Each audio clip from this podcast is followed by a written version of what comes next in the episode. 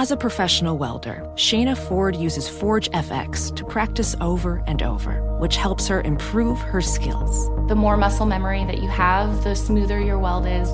Learn more at meta.com slash metaverse impact. You know success when you see it. Or you think you do. The people in the spotlight. But what about those small business masterminds who succeed at making their money work harder? They do that by having a business bank account with QuickBooks Money which now earns 5% annual percentage yield. Making your money work as hard as you do? That's how you business differently. Learn more about QuickBooks Money at quickbooks.com slash 5APY. Banking services provided by Green Dot Bank, member FDIC. Only funds and envelopes earn APY. APY can change at any time. Live from our nation's capital. How do we reopen this economy? The latest on how this pandemic is impacting farmers. What does this do for the United States' relationship with China? Bloomberg Sound On. The insiders, the influencers, the insights. We're responding to this crisis, and manufacturers are stepping up like never before. We're looking at 70 candidates for different vaccines. How do we make sure a pandemic of this scale never happens again? This is Bloomberg Sound On with Kevin Cirilli on Bloomberg 99.1 and 105.7 FM HD2. The Fed sees zero rates, zero rates through 2022 and commits to keep buying bonds. Plus, President Trump says U.S. military bases are going to retain Confederate names. This is the flags are coming down. And Secretary of Treasury Steven Mnuchin telling lawmakers on Capitol Hill that he's backing a new stimulus target to stragglers in reopening. And George Floyd's brother says that he's tired of the pain. Meanwhile, we're going to check in with Francesca Chambers for all of the latest coming from the White House. She, of course, is the White House correspondent for McClatchy. Jack Ryan, co founder and CEO of Rex Real Estate Exchange, will join us. Not that Jack Ryan, the other Jack Ryan. Josh Green, national correspondent for Bloomberg Business Week, and A.B. Stoddard. Francesca Chambers is on the line. She's a White House reporter for McClatchy. Francesca, you staying hydrated? You know, I have actually made it my goal to drink the recommended eight to 10 cups of water a day. I'm failing miserably at it but I'm trying. Can I can I be a little awkward? Like I think the reason I cut back my water intake was because nothing's open. So when you got to go, there's nowhere to go. So that's it, you know, but now I'm like, okay, Kev, drink the water. Okay, enough about that TMI. I apologize. Barada's in the video chat like cringing. This is not a good start to the show. Okay, President Trump, he convened a cabinet today. What did he uh, say? I mean, with the Confederate flags, but they're going to retain Confederate names. How do you retain Confederate names? Okay, so President Trump was meeting in the cabinet room with uh, a group of African American supporters of his, and as well as staff this afternoon, and we got to see a glimpse of that that that event that's uh, still playing out right now, actually. Um, and you know, the president really doesn't want to change the, the names of these of these uh, bases that are that are in North Carolina and other places. The White House really showing resistance to that today, uh, but but it is an interesting storyline, of course that is now developing in the context these other things that we're talking about, which is the policing reforms that we're still waiting to hear from for the White House. We're also still waiting to hear from them for their their plan on COVID nineteen and how to combat that in the African American community as well all those details are also coming up in this meeting today. So, you know, I find it interesting because if, if this really goes through and Republicans and Leader McConnell are able to back some type of common sense reforms here, you know, I mean, this would arguably help the president out on the campaign trail in terms of suburban America, would it not? So here's here's the thing within the Republican Party, there seems to be a division right now about these reforms. You're hearing some folks on Capitol Hill saying that, look, they think that this should be left up to the states, which has basically been their position on a lot of things, uh, especially related to COVID 19 and other issues that have been coming up, and now on policing as well. But then you have other Republicans today saying, as there was the House Judiciary Committee right. that was going on on policing issues today, that they could get behind things like an anti lynching provision in the bill, and they could also get behind things that would ban the chokehold for police as well. So they're not unwilling. But again, you have to have a majority of votes, and what can be supported in the House where Democrats are in control, and then what can be supported with the majority in the Senate where Republicans are in control. That's always the issue here, and there doesn't seem to be a consensus yet on what that looks like. Francesca Chambers on the line. She's a, a White House reporter for McClatchy News. Uh, she's all over this story. She's been one of the leading reporters on it, so we're appreciative of her being able to break this down. I want to put on my political cap for a second because we're looking at these national polls. We're looking at the battleground polls. The president's trailing former Vice President Joe Biden uh, in these polls, particularly as a response to the last couple of weeks. However, if you're leader McConnell, if you're if you're the, the, the Republican Party and you're looking at some of these swing districts that concerns you and there now would seemingly be an impetus or some type of momentum to get to some type of compromise on these issues. Now, it comes at a time, quite frankly, when yes, they could, Republicans could, you know, say, "I'll leave it up to the cities." This, you know, this isn't the problem. But the the events of the last week and a half playing out on news and social media platforms across the country, and then you've got of course, uh, the brother of George Floyd, Francesca, you mentioned this, testifying in such compelling, compelling terms today before the House Judiciary Committee.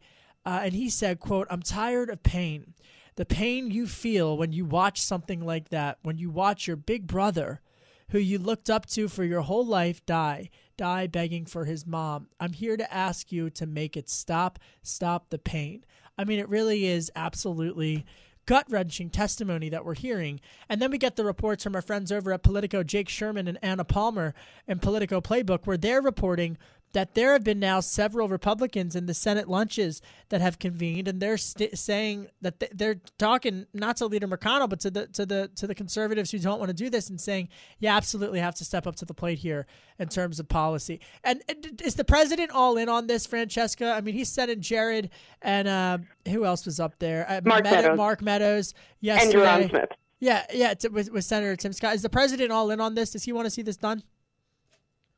White House is being very, very reactive at this point to this, right? You saw the legislation that was coming out from Democrats on Capitol Hill. Mitch McConnell puts Tim Scott in putting together something on the Senate side. The White House sending staff over to meet with Tim Scott. At the same time, the White House now says that it's working on some sort of an executive order that could potentially do some of these things. Not 100% sure what that would look like. Tim Scott even saying today to reporters that he isn't working with the White House on the EO. So it definitely looks like the White House recognizes this as a moment where the president must do something, but they aren't quite there into figuring out what it is yet.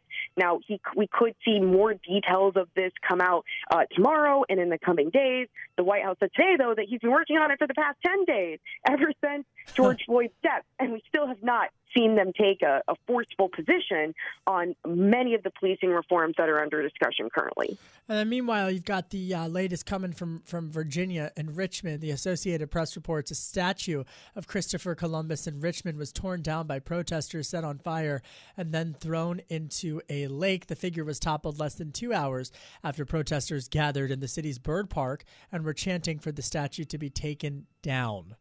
Uh, so a, a, lot happening uh, in Virginia, of course, a lot happening uh, playing out culturally. I mean, Tom Keene and I uh, were, were talking about this on air on Bloomberg Surveillance earlier this morning on Bloomberg TV, where we were talking just about culturally how uh, there it, it's this moment of reckoning. It really it really does uh, feel like that. What's what are we going to hear from from President Trump in Dallas, Francesca? Well, the president has been pushing an economic message as his best way to respond to this. The White House certainly feels that black unemployment was very low, and if they can make bring unemployment down significantly at this point for everybody, then that would necessarily mean that unemployment would also be brought down for African Americans, and still pushing this message of how much he's done for HBCUs. However, even yeah. black conservatives who I have spoken to repeatedly, even before George George Floyd's death, have been urging the president and the White White House to do more on these issues, particularly when it comes to COVID 19, making sure that they're expanding testing in these uh, communities, particularly because African Americans right. have been disproportionately affected. And so that uh-huh. is, those are all things that could, that could come up. But again, I expect it to be a, a more of an economic push. All right, Francesca Chambers of McClatchy News. Hey, have yourself a cup of water. I'm Kevin Cirilli. More next. You're listening to Bloomberg 99.1.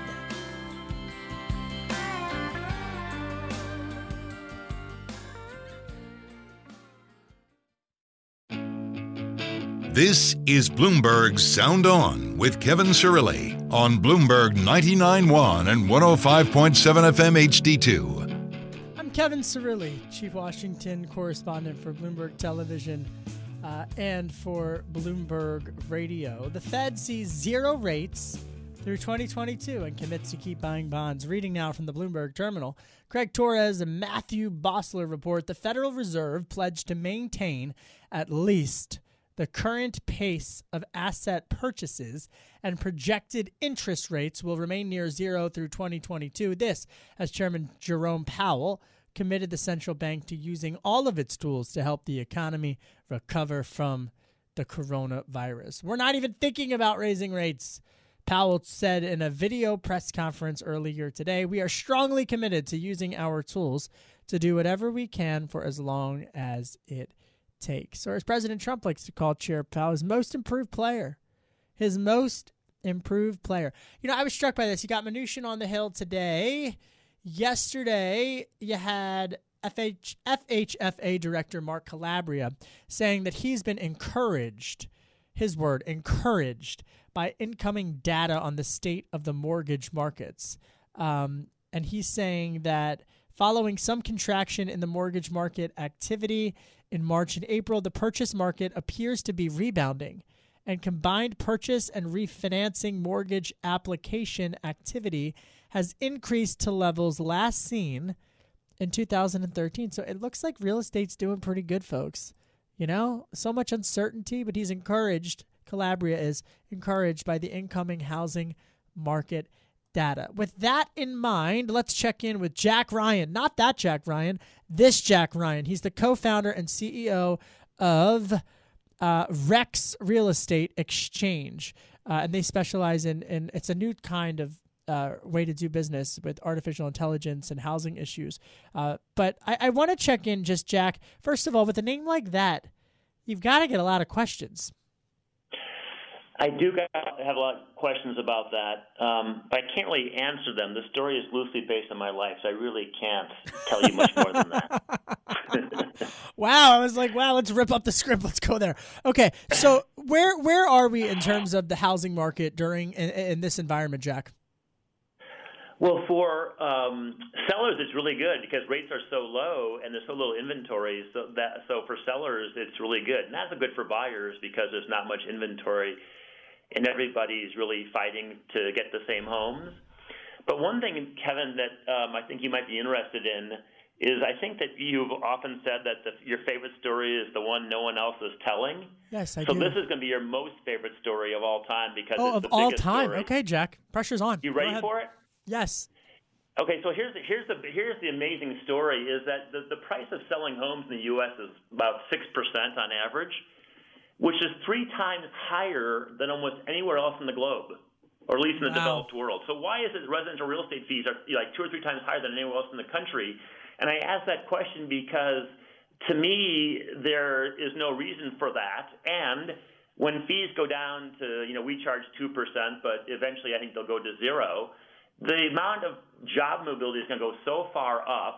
It won't be so risky to buy a home anymore the number of people who can buy homes will go, you know, way up because right now there's this artificial six percent tax attached to every home. And a lot of the labor union jobs, the trade union jobs, the service jobs are clustered around buying a home. So your carpenter, your plumbers, your um, electricians, contractors. And so when the fees are so high to buy or sell a home, all those attached industries are being suppressed. So I know that you love covering policy matters and economic matters. But I think one of the biggest untold stories right now is the fact that there's this group called the MLS, the National Association of Realtors and the MLSs, that have these fees that are so high relative to selling a home in the UK or some other part in the globe. And it's just constraining so much of the U.S. economy for reasons that can't be discerned.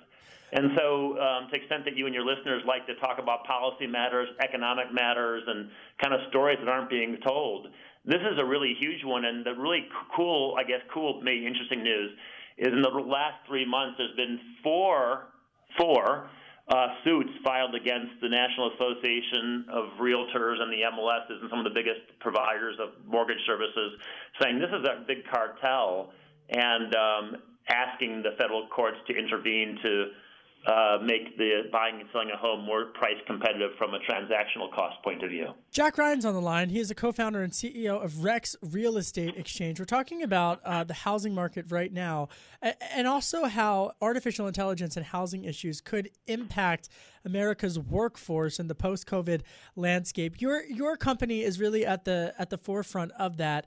Jack, how how do you see the changes that have impacted uh, the housing market currently in the pandemic? Are any of those changes going to, to stick around, especially as as things like artificial intelligence become more mainstream uh, in in the economy?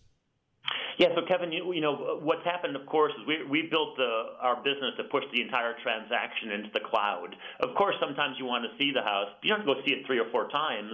Uh, we already built the the tools to do a lot of it virtually, and so when people think about selling a house, a lot of times you just do it over the TV screens or a video screen.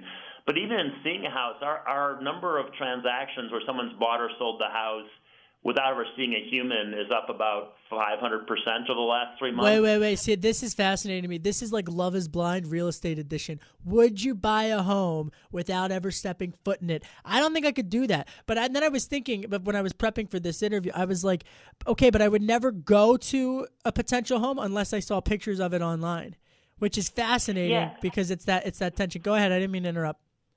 Well, Kevin, that's a great point. Um, in, in terms of like how many times do you have to see it in person? Like, I think a quarter of our homes sold in the last two or three months were without the human seeing it in physical form, but they saw it with one of our people walking them through the house with an iPad or uh, a, a, video camera to show them do you want to see that closet more, or do you want to have a better view of the bedroom? So they have seen it in the 21st century way. They may have seen it in the 20th century way. But know, who's doing that? Well, people have to move from you know Massachusetts to Texas, uh, but they really can't you know buy the house because we're all in shutdown orders or something. Uh, some investors are buying homes and they just need to know it's 3,000 square feet in the uh, suburbs of Austin. And that's good enough for them. Uh, but most of the visits can be done just as well through a video. I know you want to see if your kind yeah. of body fits in the space, but for many people that's ne- not necessary or they can't even do it right now. Wow. I don't think that world's changing, by the way, Kevin. I don't think. I think you know, mo- increasingly people will say yeah. I can do most of this, you know, online in video right. form. Now, a lot of people won't want to do it that way, and Rex can accommodate if you want to do it in person too. But that's really happening. By the way, the last thing I'll yeah. say about that. We gotta go, Jack. We gotta go, buddy. Thank you, thank you, Jack Ryan, CEO and co-founder of Rex Real Estate Exchange. Appreciate it. More next. This is Bloomberg 99.1.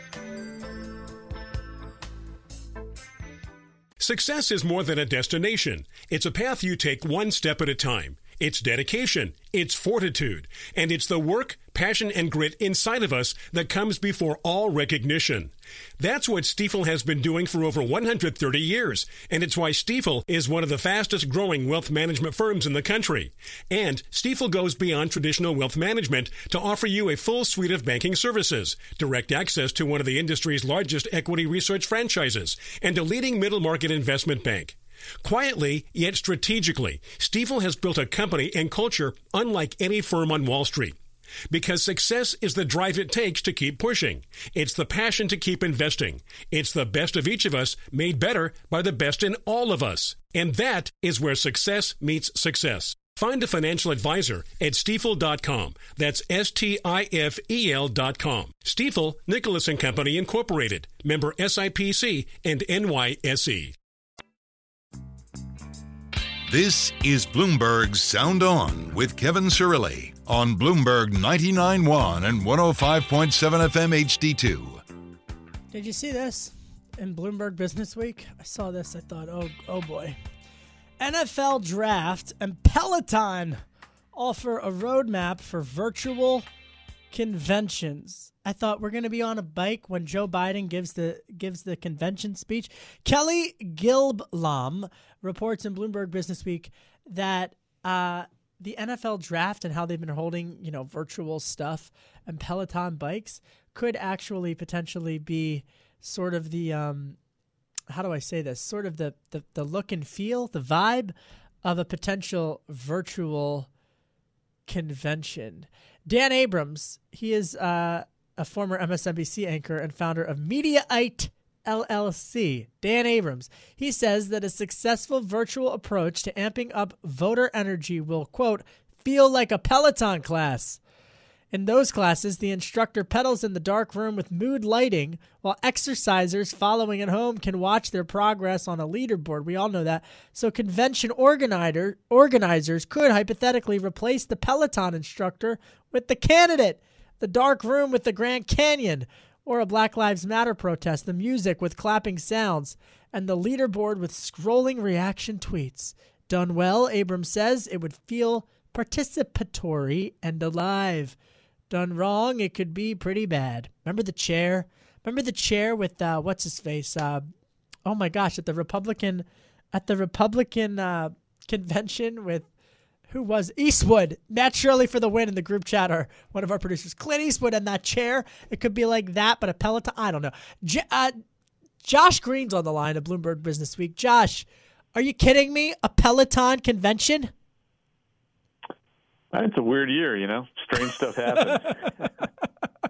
All right, you've got well, another. I don't have to compete with other reporters, guys like you that run 20 miles a day. Oh my gosh! Oh my! I got to drink more water, Josh. You missed my whole spiel. I was dehydrated. Uh, Josh, you have a story out which I love, and you did a great job on it. Um, and it's uh, t- headlined "Presidents Lose When There Is an Election Year Recession." All right, we're in a recession. How do you feel, or how does Trump world feel about what's going down? Well, you know what what what kicked off this piece was on Monday. The National Bureau of Economic Research, which is the official government decider of when we are and are not in recession, kind of came out and announced uh, that we entered recession beginning in February. Which anybody with a pulse and a you know cable news subscription probably already knew, but still, it made it official. And uh, you know, as I was as I was poking around some NBER data, I noticed you know they've they've been calling recessions. They have economic data on recessions that goes back to 1854 when Franklin Pierce was president. And so I just got curious. I mean, it's it's it's terrible luck for a president like Trump to wind up with a recession in an election year for obvious reasons. But I got curious about the historical record, both how many election year recessions there have been and how the presidents and parties fared in those. So I spent a, a day sort of digging through all that info and and sort of you know brought all the data into this piece and the too long didn't read it line on, on the column is essentially no president has ever won reelection. Their party has never held on to the White House when the economy has entered recession in a presidential election year. So how is Trump feeling? I think he's probably not feeling too good. So you you report and that the the most closely aligned historical record for this current uh, moment that we're in is 1980 with Jimmy Carter. Why? That is well, and, and I should preface this by saying, uh, you know, looking at all 170 years of data, there have only been five times in American history where the economy's gone into recession in an election year. So this isn't Five like times. I'm operating from like a huge sample size. And the first one of those I'm sure your readers will be interested to know it was in 1860 uh, when Abraham Lincoln won from the Democrats, and obviously the reigning issue that year wasn't the wasn't wasn't wasn't recession, um, but with that with that proviso, uh, the, the, nearest approximation by far is the 1980 election when Jimmy Carter was president. Uh, the economy went into recession in January of that year, uh, and in June. NBR came out and said, "Yep, we're in a recession. Looks like things are going to be really bad." Fast forward five months, Carter loses reelection. It's almost identical to the day NBR came out uh, in June, said we entered a recession in February. Now Trump has less than five months to turn things around if he wants to win a second term. But it, so I hear you on that. It, but we've never had a pandemic. I mean, I mean, so I, I, I think you look at the jobs report on Friday, 2.5 million jobs added to the U.S. economy, and you know we can dissect and people are debating the legitimacy and what that means and whatnot. But if you're in Trump world, you're going to push that and say we want to reopen, Democrats want to shut down. So if if you want a oh. recovery, just stick with stick with R and don't go D because they want to keep things much more low key. Is that is that kind of the that's the battle line? That's definitely the battle line. But what's interesting, and I think what gives sustenance to the Trump campaign's argument, is that um, if you go back to, to Jimmy Carter's recession in 1980, the National Bureau of Economic Research essentially said the same thing. I, I was going through, I, I, sort of geeked out to the level of like I actually went back and read all the press releases. I love and, that. You know, in June in June of 1980, so we're talking exactly like almost like 20 years to the day after they declared the current Trump era recession, they put out a press release saying, "Look, we put our heads together." You know, we decided the economy has gone into recession. It's almost certainly going to be a recession unless, and I'm quoting from their press release, they said, unless there is an extraordinarily sharp and quick reversal of activity. Well, as we all know, that didn't happen in 1980 for Jimmy Carter. But if you look at Friday's jobs number, it did happen for Donald Trump. At least, at least the first step toward that. Instead of millions of job losses, we got 2.5 million Trump gains. So, if you're the Trump campaign, I think that's definitely an encouraging sign. And the hope now is that that extraordinarily sharp and quick reversal continues on through November, because I think that is that is really Trump's best hope to, uh, you know, pulling back into even or ahead in the polls is that the economy surges forward and voters become convinced that pandemic or not, you know, their lives are moving in a better direction. They're getting their jobs back. They have disposable income. You know, all the things that voters sit down and think about when they head into the polls to vote for president. Josh Green's on the line. He's uh, got this great piece in Bloomberg Business Week. Presidents lose when there's an election year recession. Josh is also a best-selling author. He wrote literally the book on Steve Bannon, uh, and uh, a good uh, colleague of mine. I, have always looked up to his reporting. Let me let me ask you this though. I want to switch gears now because I know you're really plugged in on the left too. Um, you know, when I talk to progressives, especially, they're very very nervous about what Biden's been saying about uh, the the the police the police policing issue. Uh, now, moderates love it, centrists love it, many Democrats love it. However, he needs to to unite the left and not just unite them, he needs them to turn out. What are you gathering from the AOC crowd of the Democratic Party and their reception of Biden? Well, I think that certainly this is an issue we can see in the polls that has gone from being a, a rather obscure issue, policing and, and, criminal justice reform, to suddenly a top of mind issue among all voters, not just Democrats, but especially Democrats. So it's clearly something that Biden is going to have to address.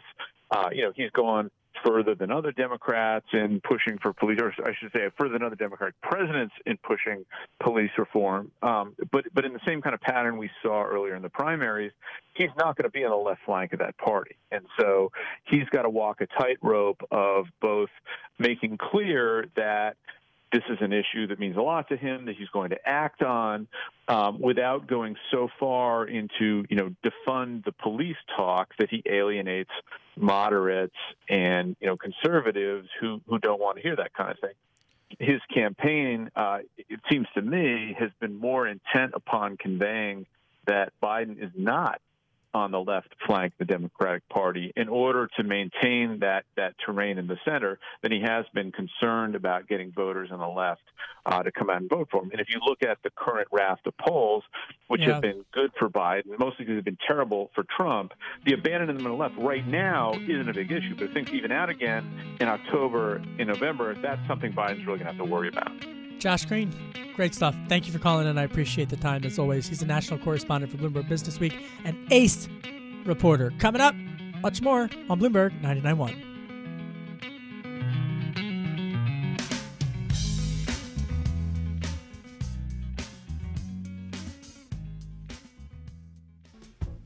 This is Bloomberg Sound On with Kevin Cirilli on Bloomberg 99.1 and 105.7 FM HD2.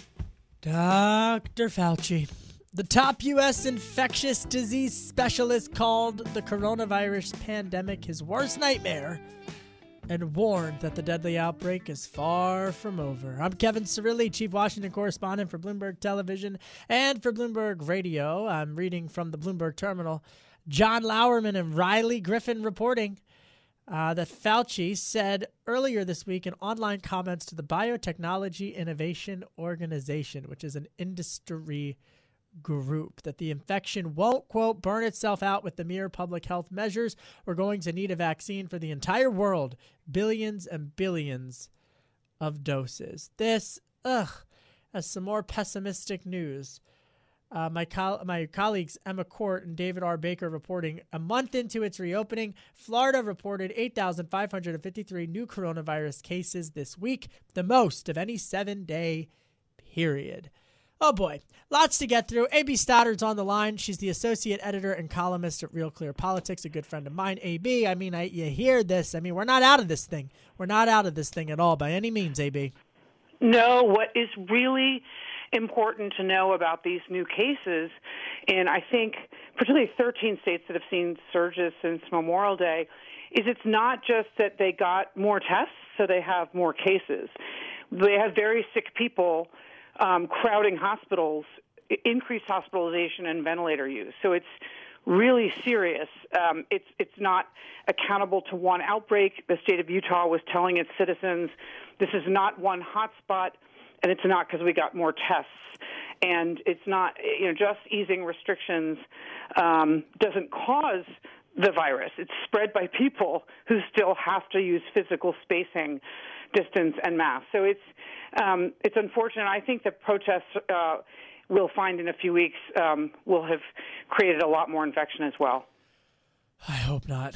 I hope not. Uh, you know, and it is it is really uh, it, it, there's been so much misinformation. Ab, I mean, you and I have talked about this before. There's been so much misinformation, whether it's with the masks, whether it's with you know the World Health Organization walking back saying that asymptomatic carriers are less you know likely to spread the disease. I mean, there's just been so much misinformation, and that I think will be one of the defining themes historically for how this era is remembered.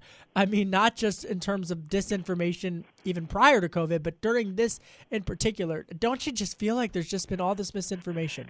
Yeah, I do think that um, we need to rely on experts at the CDC and the World Health Organization more than we do Donald Trump, who makes up things as he goes along and suggests you know, Lysol injections and all sorts of crazy, irresponsible stuff he said at those two hour press briefings every day.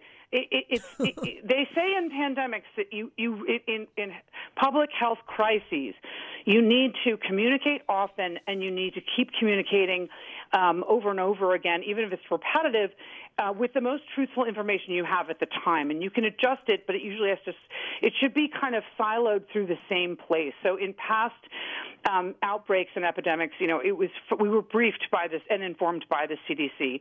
It, th- this is separate from the fact that the WHO has now made this mistake about it, asymptomatic transmission, which is really scary because we really, you know, we're all thinking that's sort of the silent, you know, sleeper threat, right, is asymptomatic transmission.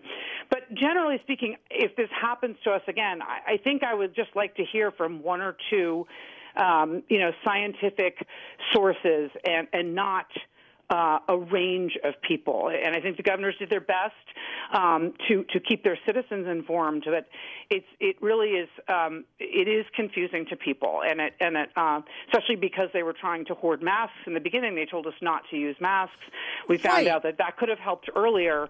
And I just think you you know in in the next round, I, I hope people would be super nervous over prepared, as Dr. Fauci said, overreactive in the early days and not in denial, um, and then they can sort of correct inf- misinformation later when we're not as sick.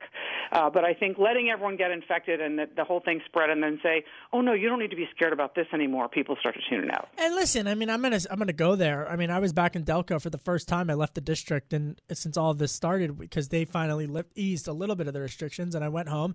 You know, and and I don't think if you're confused, you're necessarily a conspiracy theorist because why are they opening up the Jersey Shore, but they're not opening up hair salons? I mean, there's a lot of like it uh, for a lot of people some of the the way that the restrictions the way that the policymakers empower elected officials have have crafted this thing it really is confusing and it doesn't really pass I would argue a common sense test. Why are you going to pack a beach, you know, but you can't open? Like I, I don't know. I, I don't even want to. No, I agree with you, and I and I'm concerned. You know, we thought when people got back on airplanes, they would be all spaced.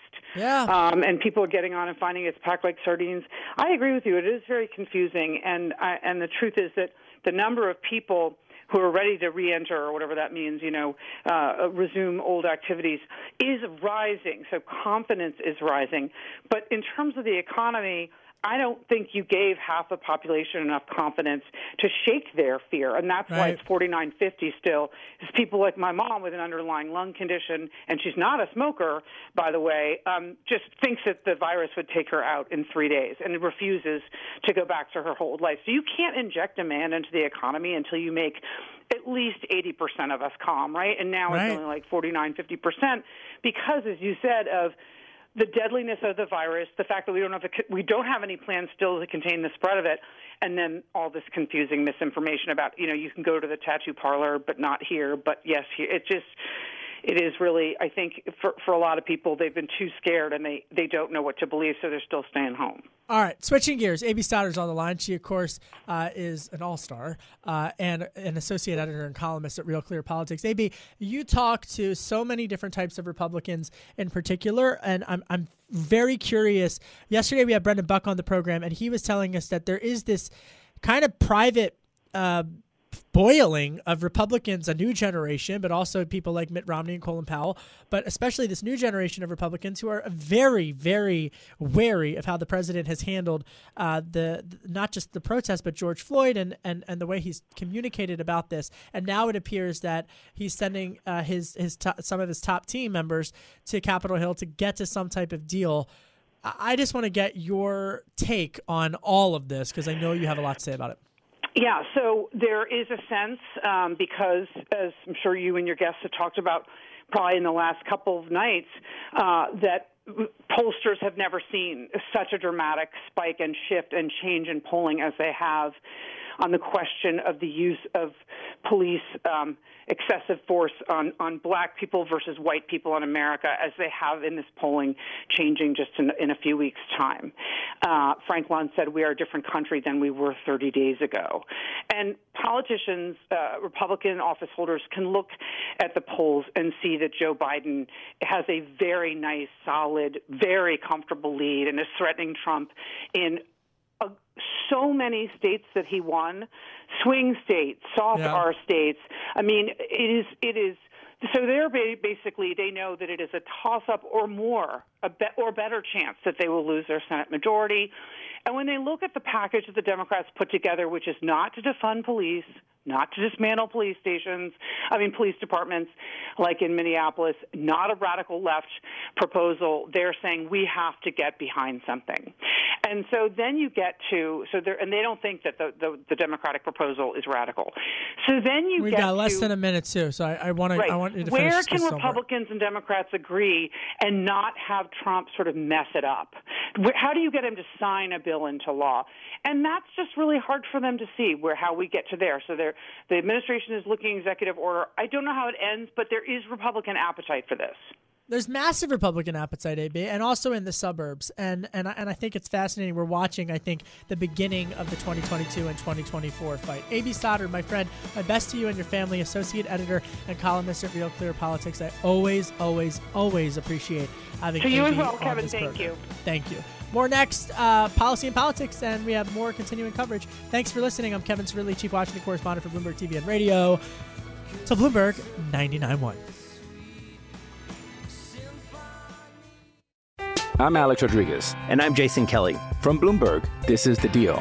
Each week, you'll hear us in conversation with business icons. This show will explore deal making across sports, media, and entertainment. That is a harsh lesson in business. Sports is not as simple as bringing a bunch of big names together. I didn't want to do another stomp you out speech. It opened up so many more doors. The show is called The, the deal. deal.